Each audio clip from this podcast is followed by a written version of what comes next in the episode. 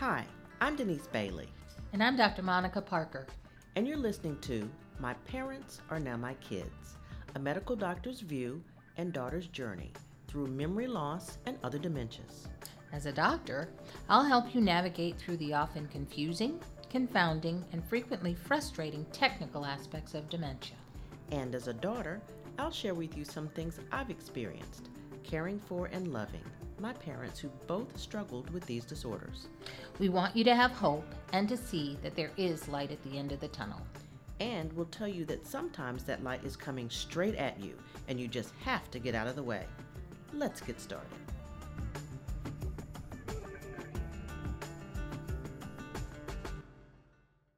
Hi, Dr. Monica.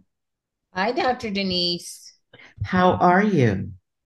I'm upright and breathing. I know. Isn't it a blessing just to be upright and breathing? Last time we talked, we were telling our listeners about how to travel with someone with Alzheimer's and dementia. And you gave great points, great information that I follow. And I went on my trip, as I mentioned that I was going to do.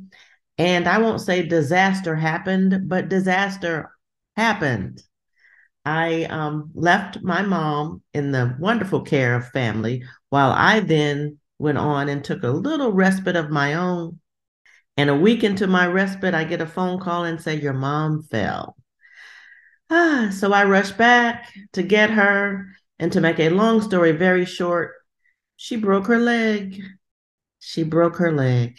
So my life is kind of upside down now. Things are a little different she was infirmed, but now it's really, you know, a lot of hands on and, and makes it a little bit more difficult. But she's a very strong woman.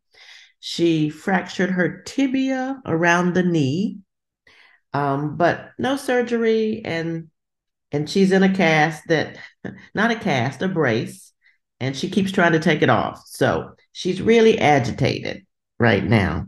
And so that's what I kind of wanted to touch on today agitation. And what do you do? I saw that there's a new FDA approval for medication called brexpiprazole, which people may have seen as Rexulti. I've seen the commercial on TV to help with agitation. So, what do you feel about that? Well, I think it's really important to acknowledge that people with dementia will have moments where they're a little bit more agitated than in others. And I think that for somebody who's not previously been agitated and all of a sudden becomes irritable and difficult to manage, that we start looking for other things and not think that this person necessarily needs a medication or drug to make them behave better. So, the way to generally manage people with dementing behaviors is not with medications, but with restructuring their environment. A lot of times, people who become agitated and irritable are reacting to something that is different in their environment. So if you go to the Alzheimer's Association websites or any websites that talk about Alzheimer's and agitation, they talk about triggers. So the first thing that I mentioned to you was what's changed in the environment. I'm going back to your mother now. But in your mother's case, what has changed is she's broken her knee or broken her leg, broken a bone, whatever you want to say. And she's likely in pain. She can't tell you about her pain because she doesn't really quite know how. She's lost the ability to do that. And so she may be becoming a little irritable and a little distracted because she is uncomfortable. But there are other things in the environment, and I'm going to go back to that again the environment of people who are living with dementia that we should be paying attention to to minimize the likelihood of their developing an agitation such that they become disruptive and difficult to manage with. So, again, because somebody is frustrated, can't explain or express themselves, they may, quote, act out. So it may be, I'm hurting, I can't tell you. I'm hungry, I can't tell you. It burns when I pee, but I can't tell you. You may be giving me something to do that I'm trying to do, but it's frustrating for me to do. And I really wish you would not make me do it. You may have changed my surrounding. You mentioned that you took your mother on vacation to Winston-Salem with you. While it seemed okay for you, it may not have been for your mother. But like for anybody, if I'm in my home, I have the things that I'm familiar with, whether it's my animals, whether it's my routine, blah, blah, blah, it's what I am familiar with. But then when you take what's familiar to me away from me, I'm uncomfortable. I don't feel safe because I don't know where I am. So, unfamiliar surroundings can trigger behavioral changes in people. Loud noises, excessive I'll, i like to say large crowds, populations. If you're in an environment in your everyday activity when you're living with this person who has dementia is just you and a spouse and maybe an animal, then you take them out of this and you put them in an environment where there are hundreds of people, they're a little afraid, they're fearful. And then physical discomfort is a real trigger for behavioral change in people with dementia for all the reasons that I just stated. They cannot respond to you, they cannot tell you. And agreed, everybody is a little different. But for people who have normally had no behavioral disturbances, it's important to start paying attention to what may be different in their environment. In your case, your mother broke a bone. That's a significant change in her overall environment and her ability to move.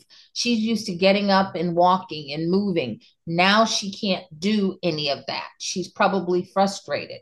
For somebody who's just developing, let's say, a urinary tract infection and they're in pain when they urinate, they're probably not going to want to get up and go pee. They're just going to whine, sit still, something like that.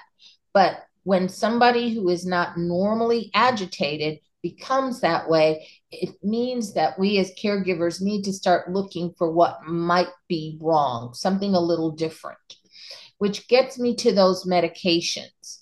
The medication that you're um, asking about, Rexulti, is what we call an antipsychotic medication.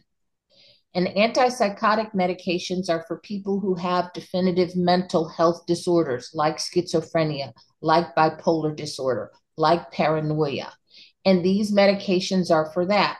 Yes, there are some providers who have given these antipsychotic medications to people who are demented.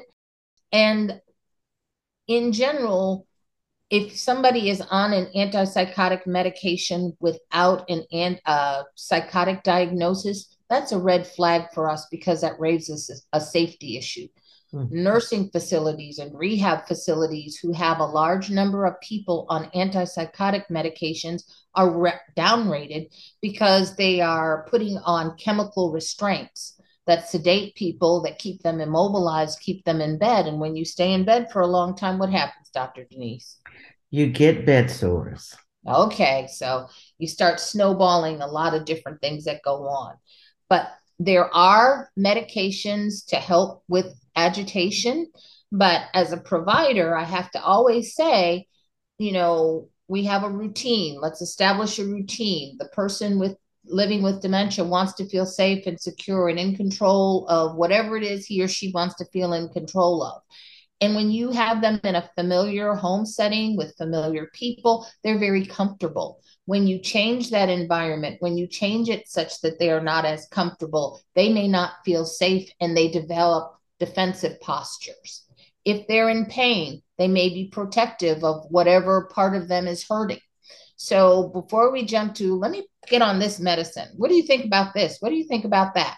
The rule for managing behaviors in people with dementia is let's think more about behaviors that we can put in place or help people establish so that they feel comfortable. That's why the scheduling, the routine is important and you know minimizing or limiting the number of the amount of stimulation that may be excessive for somebody with dementia to handle.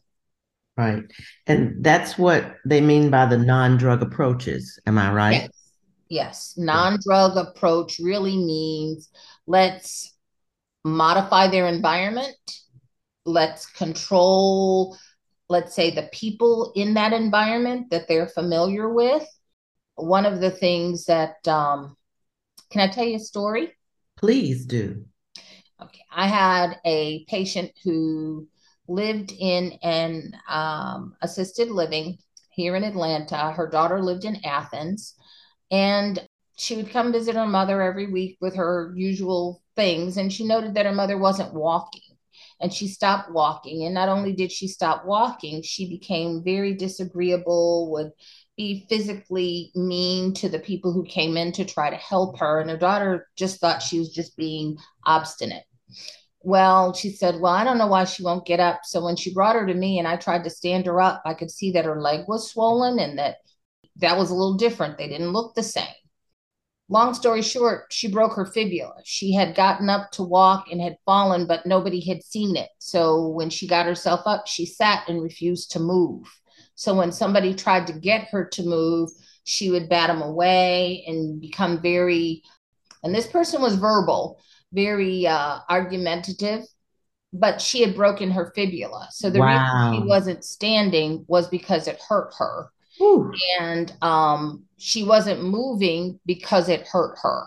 Yes. But she lacked the ability to tell you that her leg hurt. So the only thing she could do was not move and refuse to move and defend herself when you tried to touch her.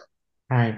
Right. So, one of the things we have to remember for people living with dementia is they don't process information the same.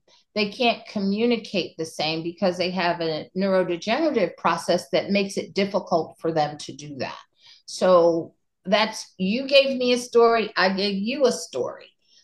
Trying to give you a reason for why somebody who's normally not difficult all of a sudden becomes difficult. And we have to do a little detective work to see well what has changed? Right right. At, well my mom aka cookie monster you said not normally difficult but she is normally difficult. She's just a little bit she's just a little bit more difficult right now she keeps undoing the brace on her leg so maybe that's her acting out uh, her form of agitation. Well, and it's not normally there. It is not normally there. So, personal point of preference, how do I stop that, doctor? Put mittens on her. Okay. Put okay. mittens on her. You know those big cooking, those cooking mittens, those silicone mittens? Yes. Yes. Put mittens on her. well, Thank you. I will certainly try that because I hear the, and that's the Velcro. She's taking off the straps, and I spend my entire day trying to stop her from okay, taking. But, but she has finger movement when you leave her hands free. But if you put her in one of those little silicone mitts, yeah, she doesn't have fine motor access. ah, listeners, she's laughing, but this may work. So if you have a situation out there where your loved one is a little bit busy with their hands, put them in mittens. Okay. You can put her in mittens and you can give her something else to do. I've tried that. I have certainly tried that. Okay, well, then you need mittens. I need mittens. Okay. I need mittens. And then you have the club effect. She can hit you with her mittens. she won't be able to undo her brace. Ah. Thank you. I'm writing this down. Mittens, everybody. Mittens. and also, with these non drug approaches, you must learn not to take it personally, right? Yeah. Yeah. I think uh, those of us who are primary caregivers are the first in the line of sight, and we're the first people to become targets for whatever is coming our way, whether it's saying something mean, doing something hurtful. Um, when I say doing something hurtful, maybe they'll pick up something and throw it at you. Maybe all of a sudden they'll unleash a torrent of obscenities and curse you and say bad things about you. And it makes you feel bad for the moment. Yeah, you will feel bad for the moment, but you have to go back and think that if my mother or my father or my loved one was in their right mind, they would not do this. Yes, I have had to learn that myself because in the beginning, I was trying to, as my mother would say, tit for tat, like respond to absolutely everything she was doing. And now I kind of have a peace about it, believe it or not, a peace that surpasses all understanding. I just look at her and say, Denise, she doesn't know what she's doing. And she really doesn't mean it. And she really does love you. So you just have to let her be. And listeners, it's it takes a lot. It really takes a lot. But if you can learn to do that, I learned that that diffuses a situation more often than not because my mother's personality is she's always been combative. And so the Alzheimer's has just elevated her combativeness to a thousand percent. And she wants an argument. But if you do not respond and just sort of deflect and diffuse, it confuses her even more, which is good in the in the respect that she won't fight anymore because she has no one to fight with. That's a good thing. You have to give her something else to take away that anger. But while we're on that subject, Denise, so what do you do to help? You say, I tell myself that this is not really my mother and she really, really loves me. So, how are you getting some relief while your mother is healing from her fracture? Well, I have learned from you that when you have a medical condition like this, always reach out to those um, caseworkers and people who can help you. And fortunately, I was able to get some home help to come in, one person to give her a bath, there's another story there. uh, physical therapy, occupational therapy, and a nurse.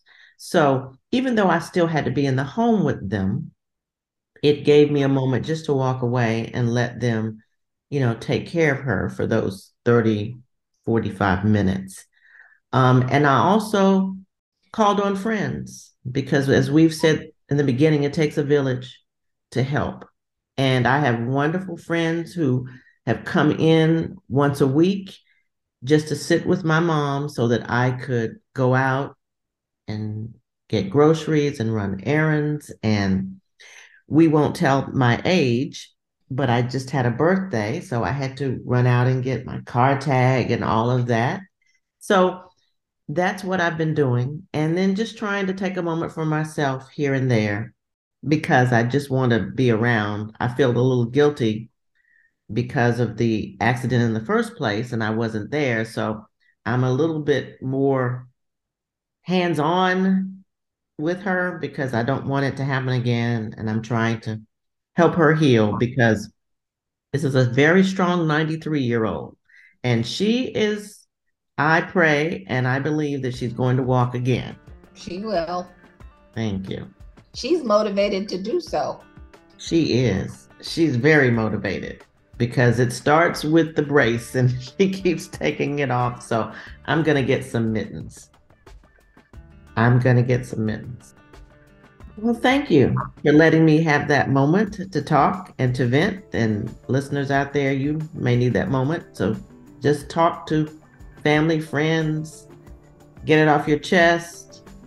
Don't take their agitation personally. And um, everything will be all right. We love to hear from you. Please follow us on Twitter, MPMK at MPMK Podcast, and on Facebook and Instagram. My parents are now my kids. See you next time.